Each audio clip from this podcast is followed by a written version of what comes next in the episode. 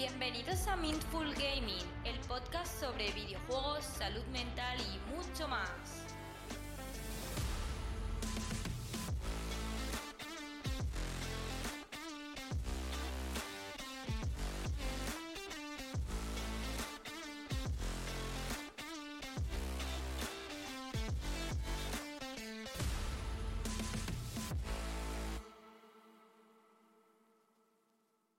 Bienvenidos un día más a Mindful Gaming.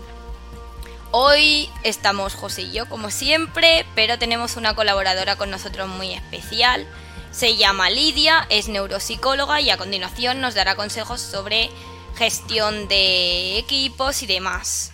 La verdad es que tenemos muchas ganas de, de poder escucharla y ya sabéis, como siempre os decimos, podéis dejar las preguntas en las cajitas de descripción o en las encuestas que os pongamos abajo y por supuesto tenéis aquí todas las redes sociales por si queréis contactar con nosotros y preguntarle algo especial, tanto a Lidia como a los demás colaboradores.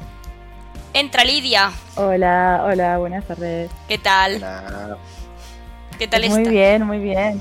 Con, muchas ganas de, empezar este segundo podcast y tengo que deciros que la música del principio me flipa, me da muchísima energía y, y bueno, me da muchas ganas de compartir un poco con todos nuestros oyentes consejos o factores que influyen a la hora de mejorar y, trabajar en equipo.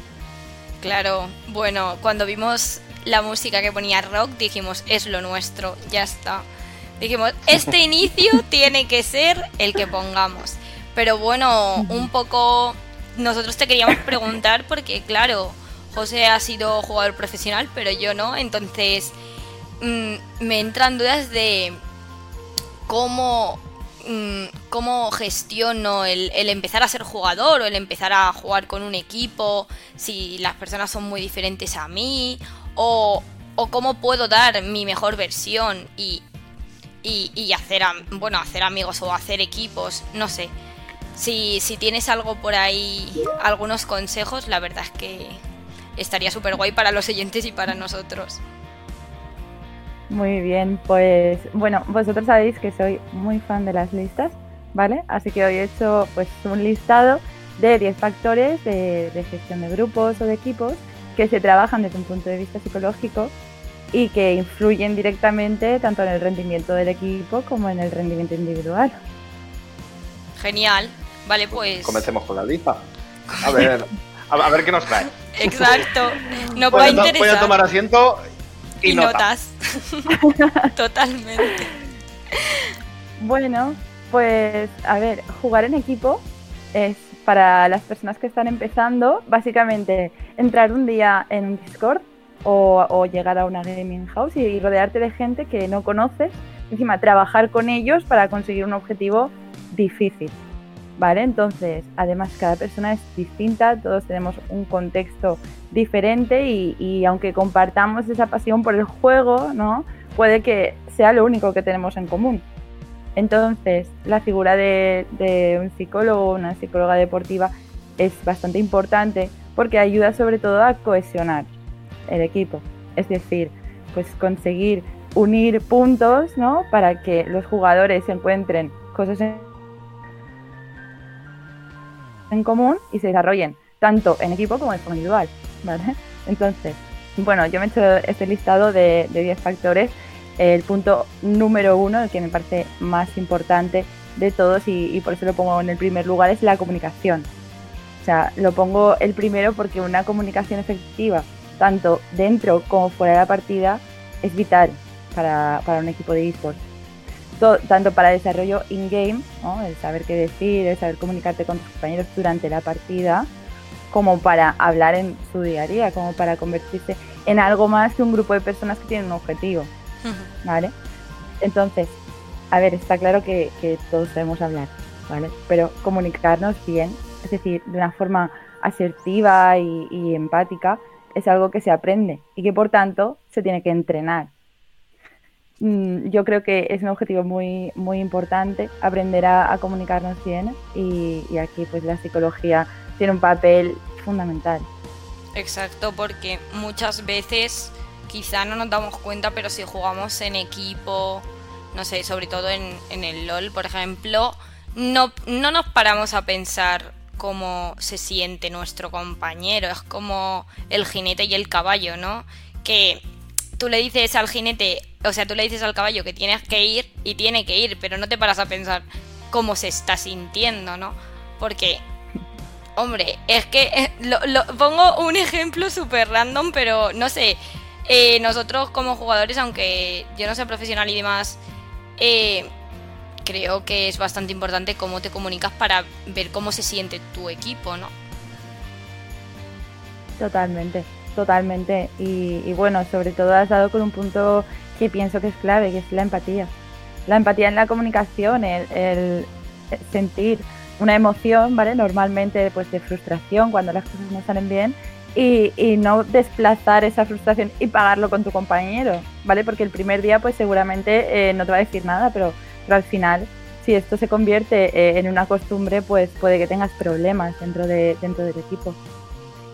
Y, bueno, en el punto número dos de la lista eh, he puesto un poco el, establecimiento de metas, ¿vale? Porque aquí estamos hablando de equipos, pero, pero es muy importante diferenciar qué tipo de equipo es.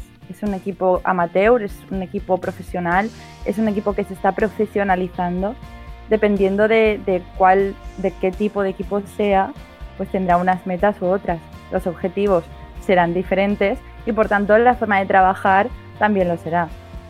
Entonces, por una parte, compartir metas en común es súper importante, pero también es necesario que nosotros como, como staff, porque al final somos parte del staff de un club, sepamos cuáles son las metas perdón, cuáles son las metas de un jugador. Porque si la meta de un jugador es convertirse en una persona muy relevante, eh, en el mejor jugador de su juego, ¿vale? Sus objetivos serán unos. Pero si luego tenemos en nuestro equipo a otro profesional que, bueno, que solo quiere pasar el rato, sus objetivos serán otros diferentes y quizá ahí nos encontremos con, algún problema a la hora de, cohesionar. Y por ejemplo, pienso que, ah, bueno, habla, como, como, como dueño de CEO de, un club, bueno, CEO, como director de operaciones de un club, eh, una de las cosas importantes que también tiene que tener el club la directiva en sí es ayudar a sus jugadores a que a fomentarlos. Nosotros, por ejemplo, lo que tenemos son incentivos por objetivos. Porque eso también ayuda al jugador. Pues nosotros tenemos, eh, si alcanzamos cierta posición, pues tienen ciertos beneficios si alcanzan una posición dentro de la, de la clasificación final del, split. Pienso que si un club no da ningún tipo de incentivo y simplemente te tiene jugando, jugando, jugando y jugando sin nada más, no puedes tampoco luego al final exigirle tampoco a un jugador que sea más comunicativo, que esté presente en todos los entrenamientos, que si, ay, tengo una fiesta de cumpleaños, no puedo estar para el partido, esas cosas no sucedan. Eso, eso es una realidad, sobre todo en el, en el panorama amateur, que al final es donde se concentra el, el grueso de, los jugadores y, supongo que nuestros oyentes. Eh, claro, qué, qué difícil es a veces estar todas las tardes o todas las noches, ocho horas, a cambio de absolutamente nada. Y si encima es un grupo que no está bien cohesionado, que no está unido, pues aparecen un poco las, ya no excusas que iba a decir, sino que tú mismo empiezas a ponerte otras cosas más relevantes para ti por delante de estar en un equipo de esports. Entonces, eh, bueno, pienso que haces muy bien con, tu, con tu sistema y, espero que, bueno, ya me compartirás eh, los resultados. Pues yo me meto en un tema peliagudo con esto, la verdad, pero me gusta. ¿Vosotros bajo vuestra perspectiva, ¿creéis que esos incentivos, eh, por ejemplo, que da José y demás, ¿dónde creéis que puede haber más rivalidad entre equipos o jugadores? ¿En el amateur o en el competitivo, en el profesional? Porque el amateur sí que es verdad que ellos tienen su vida, pero siempre están intentando subir y subir a otras ligas y, ganar. O sea, vosotros eh, cuando dais esos incentivos también, eh, no sé, pregunto, también habrá que cuidar mucho el... Eh, ¿qué les das para, para que no se vuelva un ambiente tóxico de tenemos que ganar sí o sí porque quiero esto? ¿Sabes? No, no sé si, si me entendéis, pero eh, el tema es que el, el amateur y el profesional, a mi punto de vista, son muy diferentes. Aunque los dos compitan para ganar, el, el estilo de juego es, es diferente y en sí la persona es diferente, ¿no? Ok. Pregunto por eso a vosotros. Pues, a En el ver, tema psicológico, ¿qué piensas? Yo en el mío lo tengo claro. pues si quieres ir, si quieres ir el tuyo, claro. Al final, aquí lo que influye realmente es el dinero. Sí. Cada club, eh, cada dueño de club o dueño, como es en nuestro caso, eh, tiene, tiene un, un dinero que puede invertir o no tiene para invertir. Y ahí es donde está realmente la, la gran diferencia que nos diferencia. El amateur, nosotros intentamos distinguirnos un poco. Estamos, somos amateur, porque estamos en el amateur, pero intenta- intentamos distinguirnos un poco.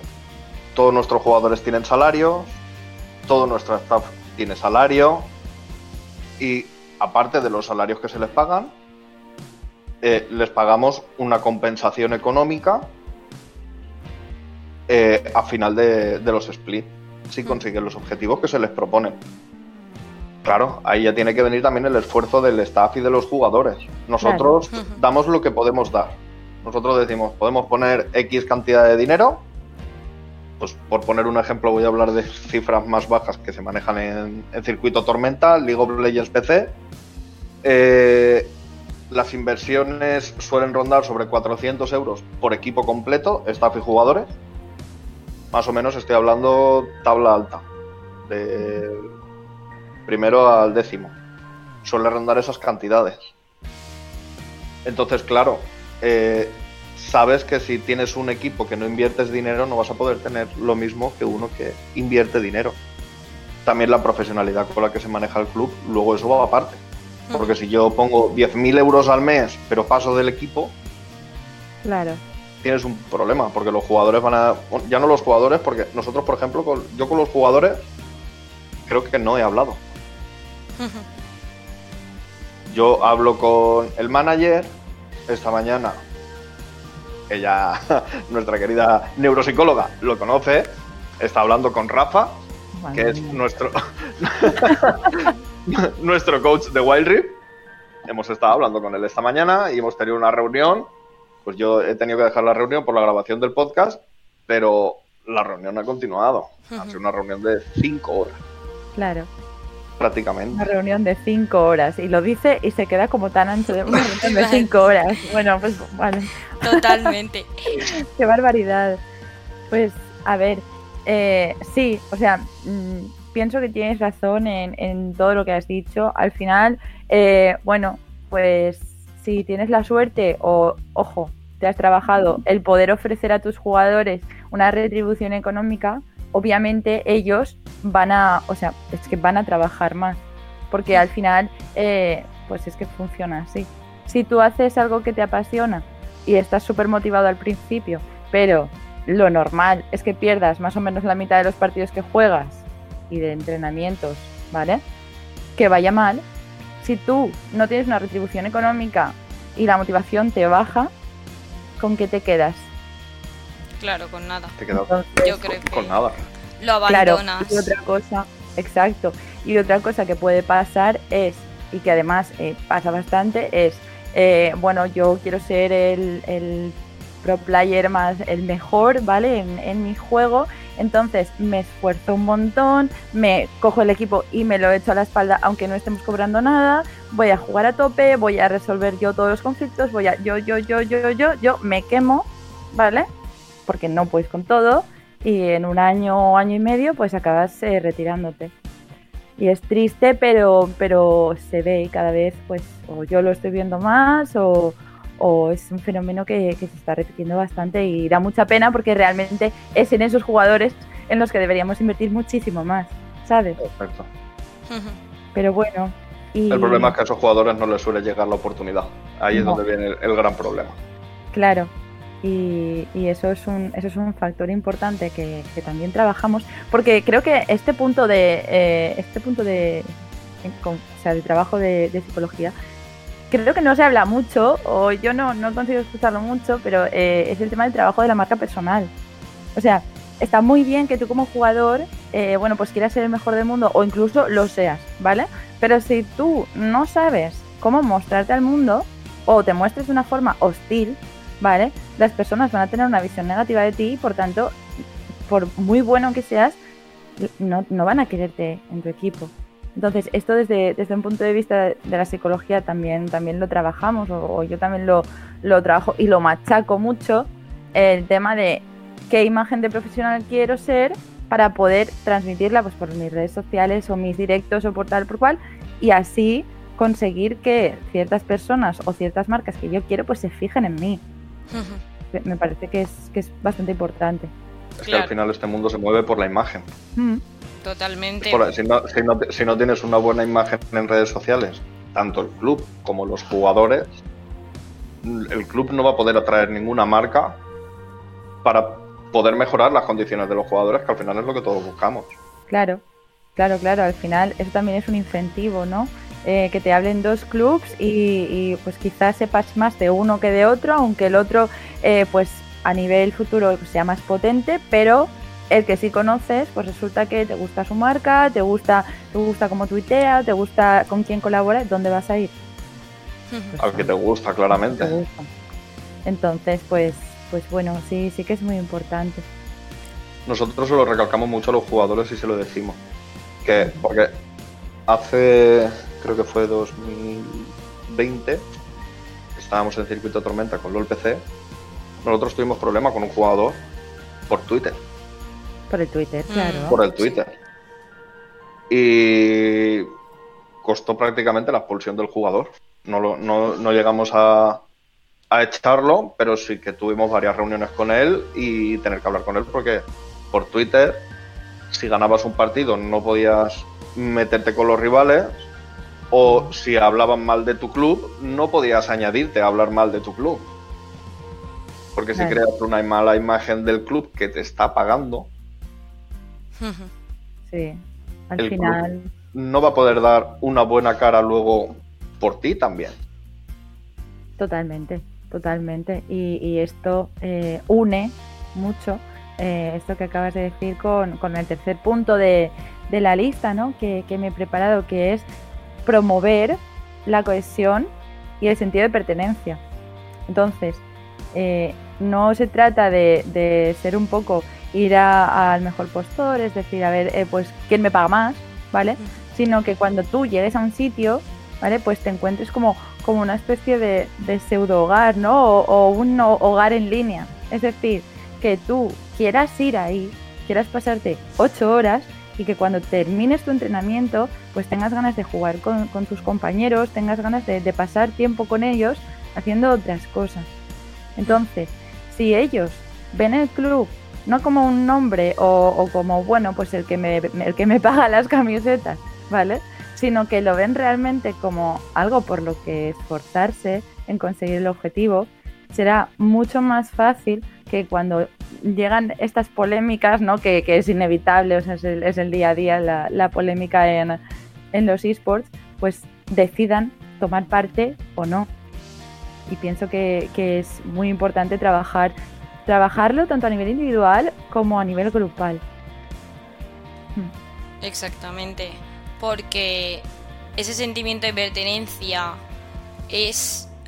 Hay veces que es complicado conseguirlo, pero si realmente tienes un equipo que se apoya, que tiene ayuda, que, hablan entre ellos, no, no tienes por qué sentarte en el ordenador ocho horas, imagínate, jugar con alguien y luego irte y no volver a hablar con él en todo el día. O sea, de hecho ese sentimiento de pertenencia cuando tú hablas con alguien, cuando compartes otros momentos que no sean jugar, es como que va aumentando, es como cuando entras en un trabajo, si todos te ignorasen, no, no, no te sentirías parte de, esa empresa. Entonces, eh, literalmente yo creo que tanto dirigir un club como estar dentro de un club también es un trabajo. Y eso viene hilado con todo el tema de Twitter y demás. Entonces, entonces es un trabajo que, que necesita mucho un psicólogo, un trabajo sufrido. Porque la mayoría de gente que trabaja en un club no cobra. Claro. claro, Entonces estás, estás regalando tu tiempo, tu vida y lo que sabes por la idea de algo que en un futuro podría ir bien, pero no lo sabes. Claro. O sea, es, es tu inversión. Al final tú inviertes. Y puedes invertir, pues, eh, puedes invertir en unos estudios, ¿vale? Puedes invertir en un trabajo que te guste más o menos, o puedes invertir en los esports.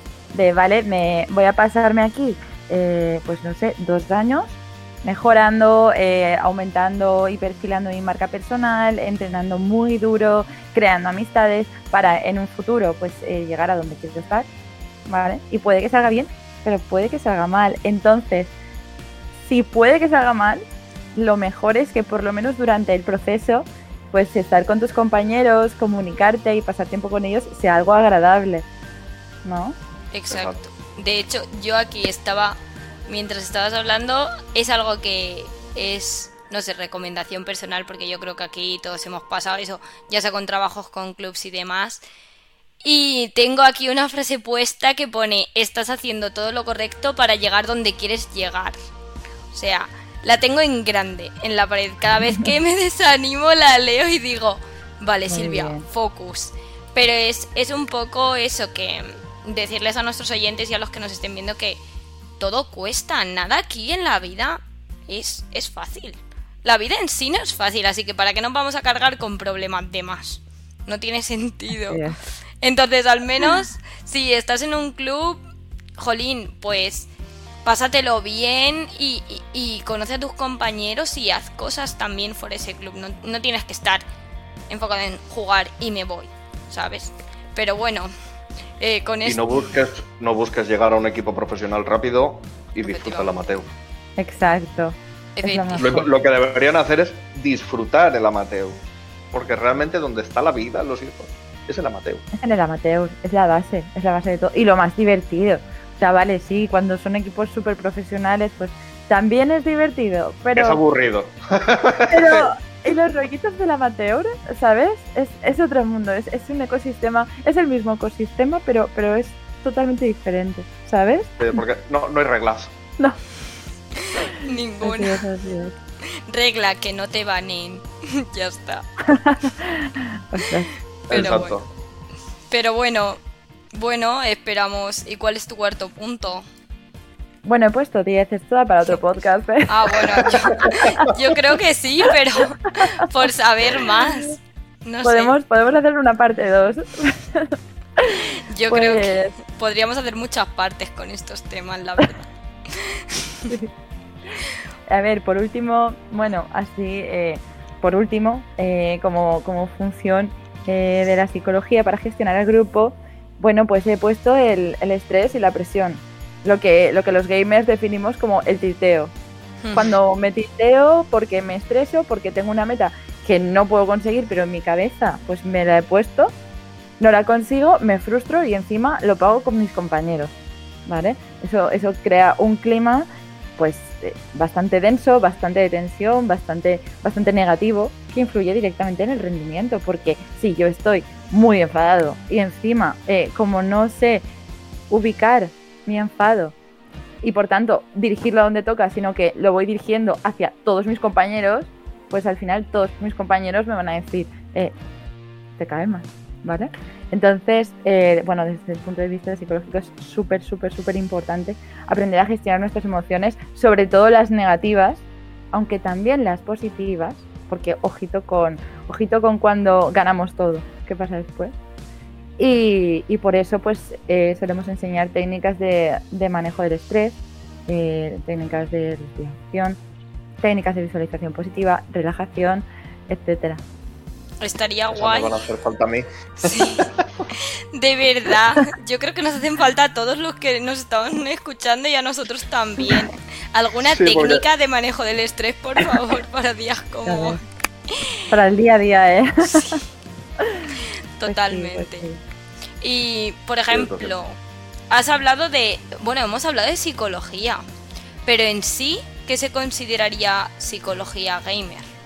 O sea, psicología, ¿qué, qué rama o qué lo diferencia de, por ejemplo, si yo voy a una consulta, aparte de, de ayudar a equipos y demás y gestión y tal, pero hablábamos antes y lo leía cuando estábamos preparando el proyecto en la escaleta, ¿qué es la psicología gamer? Porque quizá alguien que no es gamer también está escuchando esto y, y, dice, vale, pero es que, ¿qué me diferencia a mí de lo que quizá están sintiendo los jugadores? ¿Sabes? ¿Cómo se aplicaría un poco a, a una situación, a, a, una vida normal o, o, bueno, un poco para que lo expliquemos, ¿no? Porque hay alguien claro. que a lo mejor no está en equipos. Claro, pues a ver, al final eh, los objetivos son bien distintos. El tipo de psicología que, que con la que trabajamos o que aplicamos es eh, un poco lo que he dicho al principio. Depende mucho de dónde estemos situados. Si es un equipo amateur, pues sí. aplicaremos con los objetivos y las metas, aplicaremos unos tipos. Si es muy profesional o, o profesionalizándose, aplicaremos otros.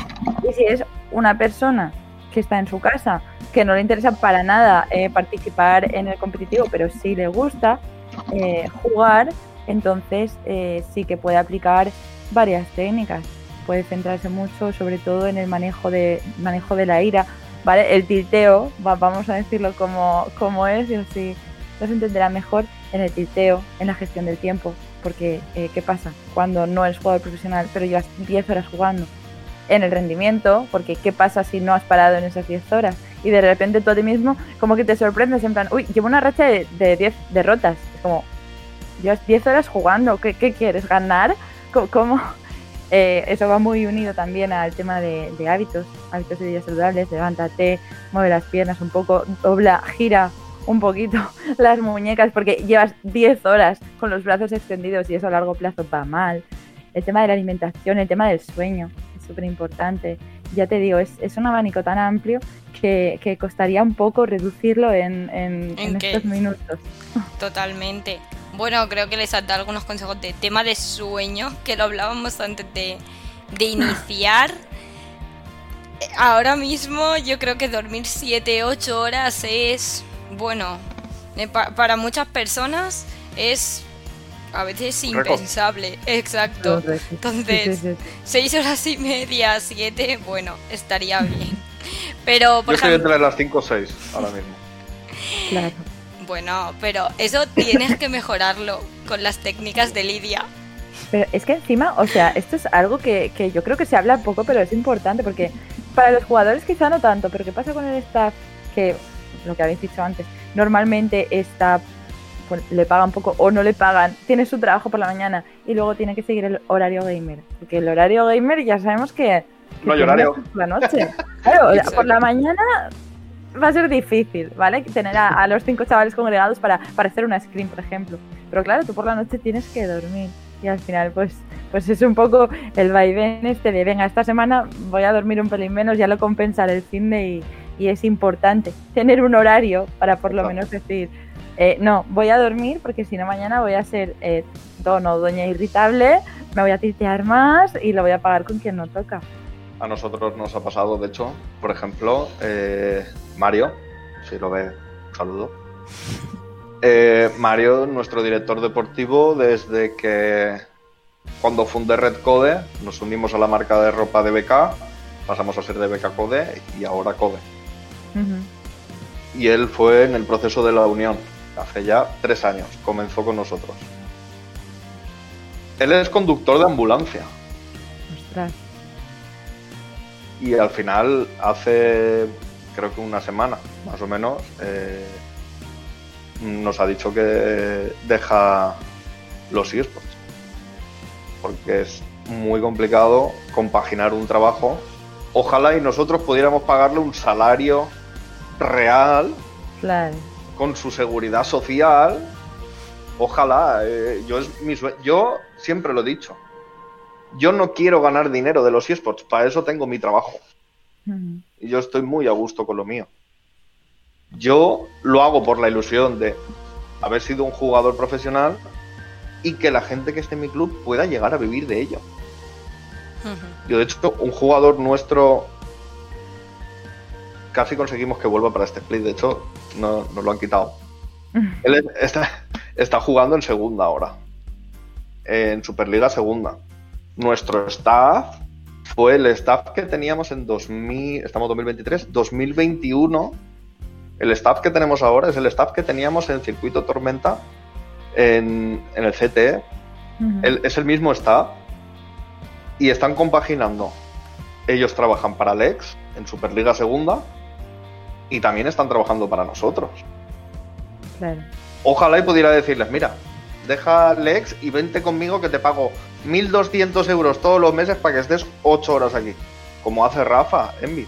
Se tira horas y horas aquí. Ojalá y pudiera pagarle un sueldo que pudiese vivir de ello. Pues sí, estaría bien, estaría bien, pero actualmente, pues bueno, en España ya sabemos que, que los esports van, los esports, eh, bueno, son bastante potentes, pero todavía no hemos llegado al punto de poder decir que, que, bueno, ya está totalmente asentado, totalmente eh, bien retribuido y, y con un horario fijo y estable. Bueno, esperemos que con el tiempo cambie, ¿no? Sí, Ojalá. bueno, miremos el lado bueno. Yo aquí estoy trabajando y ganando Exacto. dinero. Aunque sea diferente porque es una plataforma de datos y tal. Bueno, hay partes de los esports que puede ser más sencillo. Y eso es algo que sí que me gustaría hablar en algún capítulo. Los puestos de trabajo en esports. Porque me parece bastante interesante por el tema de que si alguien se quiere meter, quizá no sabe cómo o no sabe dónde postular. ¿Sabes? A ver, normalmente si tú estás desde pequeño, bueno, si lo siguen mucho y demás, sí. Pero a lo mejor alguien dice un día, oye, pues estoy viendo que, que esto tiene tirada, a mí me ha gustado desde siempre, pero nunca me he metido yo en el mundillo. Pues eso es otro capítulo interesante para, para poder ahondar en eso. No sé. Lo primero que, como recomendación para los oyentes es que primero hablen con Lidia o con Josebi porque les hará falta ayuda psicológica en un comienzo de los esports amateur. Entrenando, entrenando la paciencia. Porque al principio mucho estrés. Sí, no. Pero es un mundo muy bonito. Yo he estado a punto de dejarlo varias veces. Y mi mujer, que no conoce nada de esto, ni se involucra, porque no conoce, no sabe. Ella no sabía lo que era Twitch hasta que empezó conmigo. Eh, no sabía lo que era eh, jugar a un videojuego. Sigue sin jugar, porque la primera vez que jugó la llamaron niña rata. Ah, vaya. Anda. En fin. Total, lo que se, lo que estábamos hablando de, de ojo con tus Del compañeros. tinteo. Exacto. En fin. Entonces, es un mundo complicado, pero pienso que es bonito. Y yo, mi mujer, las veces que yo he pensado de, es que no tengo tiempo, trabajo, tengo mi hija, Claro. estoy montando un negocio, estoy llevando un club de esports, estoy haciendo 100.000 cosas para lo que ya no me da la vida. Y más de una vez he dicho, que puedo, algo me tengo que dejar. Hmm. Y mi mujer me ha dicho, no te dejes el equipo. Porque ella dice, es algo que te ilusiona y lo haces porque te gusta. Claro. Claro. Continúa con... No, no te lo dejes. Claro, yo luego me sigo metiendo, pues podcast. Oye, una, una cosa, un aplauso, un aplauso a tu mujer, porque el no entender eh, nada, absolutamente nada, o, o no Nada. comprender el tema de esports, y que aún así ella vea en ti pues toda esa pasión y, y toda esa motivación y, y ganas de construir y que te apoye, oye, de verdad, ole por tu mujer, eh, No, yo la verdad que eh, tengo una reunión un día con el club por la tarde y bueno, pues nos organizamos, eh, me voy un rato con la chiquilla al parque para que así puedas reunirte tranquilo. No está pagado. No, Muy no bien, está pagado, vamos. Totalmente. Me voy- Ole y Me voy a Dreamhack, me voy a Alicante a dar una charla. Sí, pero bueno. Pues la verdad es que hemos estado muy a gusto. Se nos han quedado un montón de puntos para el próximo episodio, la verdad. Podríamos hacer un podcast solo de Lidia y, Ay, y de sus consejos. Eh, pero bueno, oyentes y los que nos estén viendo, esperamos que os haya parecido muy interesante. Vuelvo a repetir que tenéis las redes sociales aquí abajo para lo que podáis necesitar de nosotros, de Lidia, eh, lo que queráis. Eh, también podéis poner preguntas por si yo que sé queréis que las respondamos en algún podcast o, o alguna recomendación especial, si hay algo que os preocupa, os pasa o no sabéis cómo gestionar el tildeo. Y, mm, y nada, estamos encantados de estar otro día más aquí contigo, Lidia. Yo creo que hablo por José y por mí, aunque ahora le daré paso. Y, y nada, eh, estoy encantada, la verdad. Además, ya sabes que yo soy muy mujeres en eSports y mujeres STEM totalmente. Así que estoy súper contenta de tenerte. Jope, pues, pues muchas gracias. Yo la verdad me, me siento súper cómoda tanto estos días de grabación eh, como desde que me comentaron, me comentasteis el, proyecto, muy ilusionada y, bueno, con ganas de, seguir repartiendo consejos, ¿no?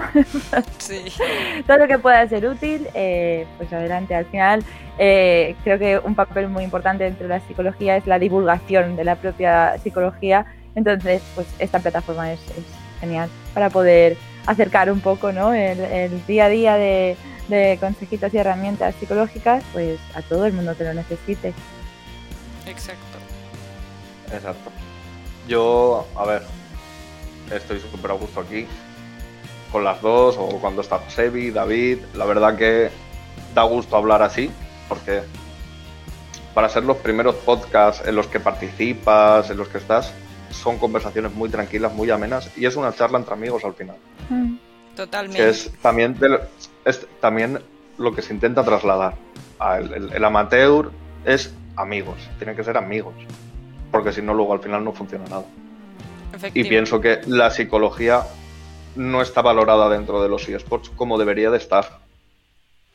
Porque pienso que es muy necesaria para que un jugador pueda rendir. Total, totalmente. Pero bueno, poco a poco, seguimos luchando. Sí, totalmente. Preparados para que den su mejor versión, ¿eh? Hombre, después de estos podcasts tienen que saber darla y tienen que querer mejorar y, y bueno, la verdad es que yo luego se lo pongo a mi pareja y le digo, escucha esto, escúchalo antes de ponerte a jugar, por favor. Pero bueno, pues nada, chicos, encantado y bueno, oyentes, esperamos que os haya gustado. Y nada, lo dejamos por hoy. Hasta el próximo martes. Hasta el martes. Hasta el martes.